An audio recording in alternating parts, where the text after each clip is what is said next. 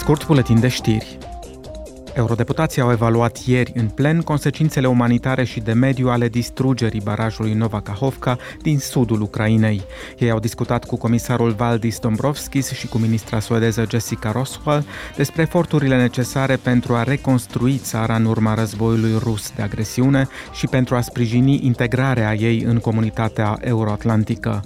Vicepreședintele Comisiei Europene Valdis Dombrovskis a declarat la reuniunea de la Strasburg. Uh,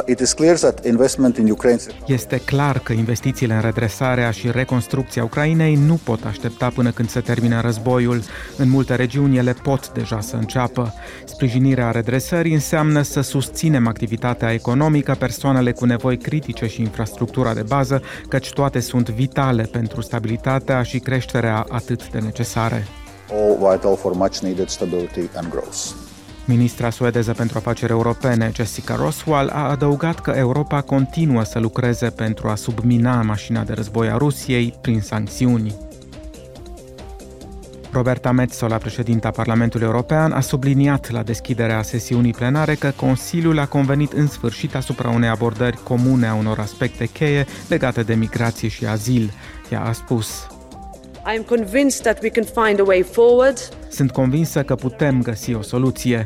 Oamenii din întreaga Europa se așteaptă la o soluție echitabilă și umană pentru cei care au nevoie de protecție, fermă pentru cei care nu sunt eligibili și dură pentru traficanții care exploatează persoanele cele mai vulnerabile. Exploiting the most vulnerable. Președinta a adăugat că Parlamentul este pregătit să înceapă negocierile pentru a ajunge la un acord înainte de încheierea acestui mandat. Comisia pentru Mediu va vota mâine un proiect de regulament care urmează să introducă obiective obligatorii din punct de vedere juridic pentru refacerea ecosistemelor deteriorate ale Europei până în 2050. Textul se referă la păduri, terenuri agricole și zone urbane, dar și la râuri și habitate marine.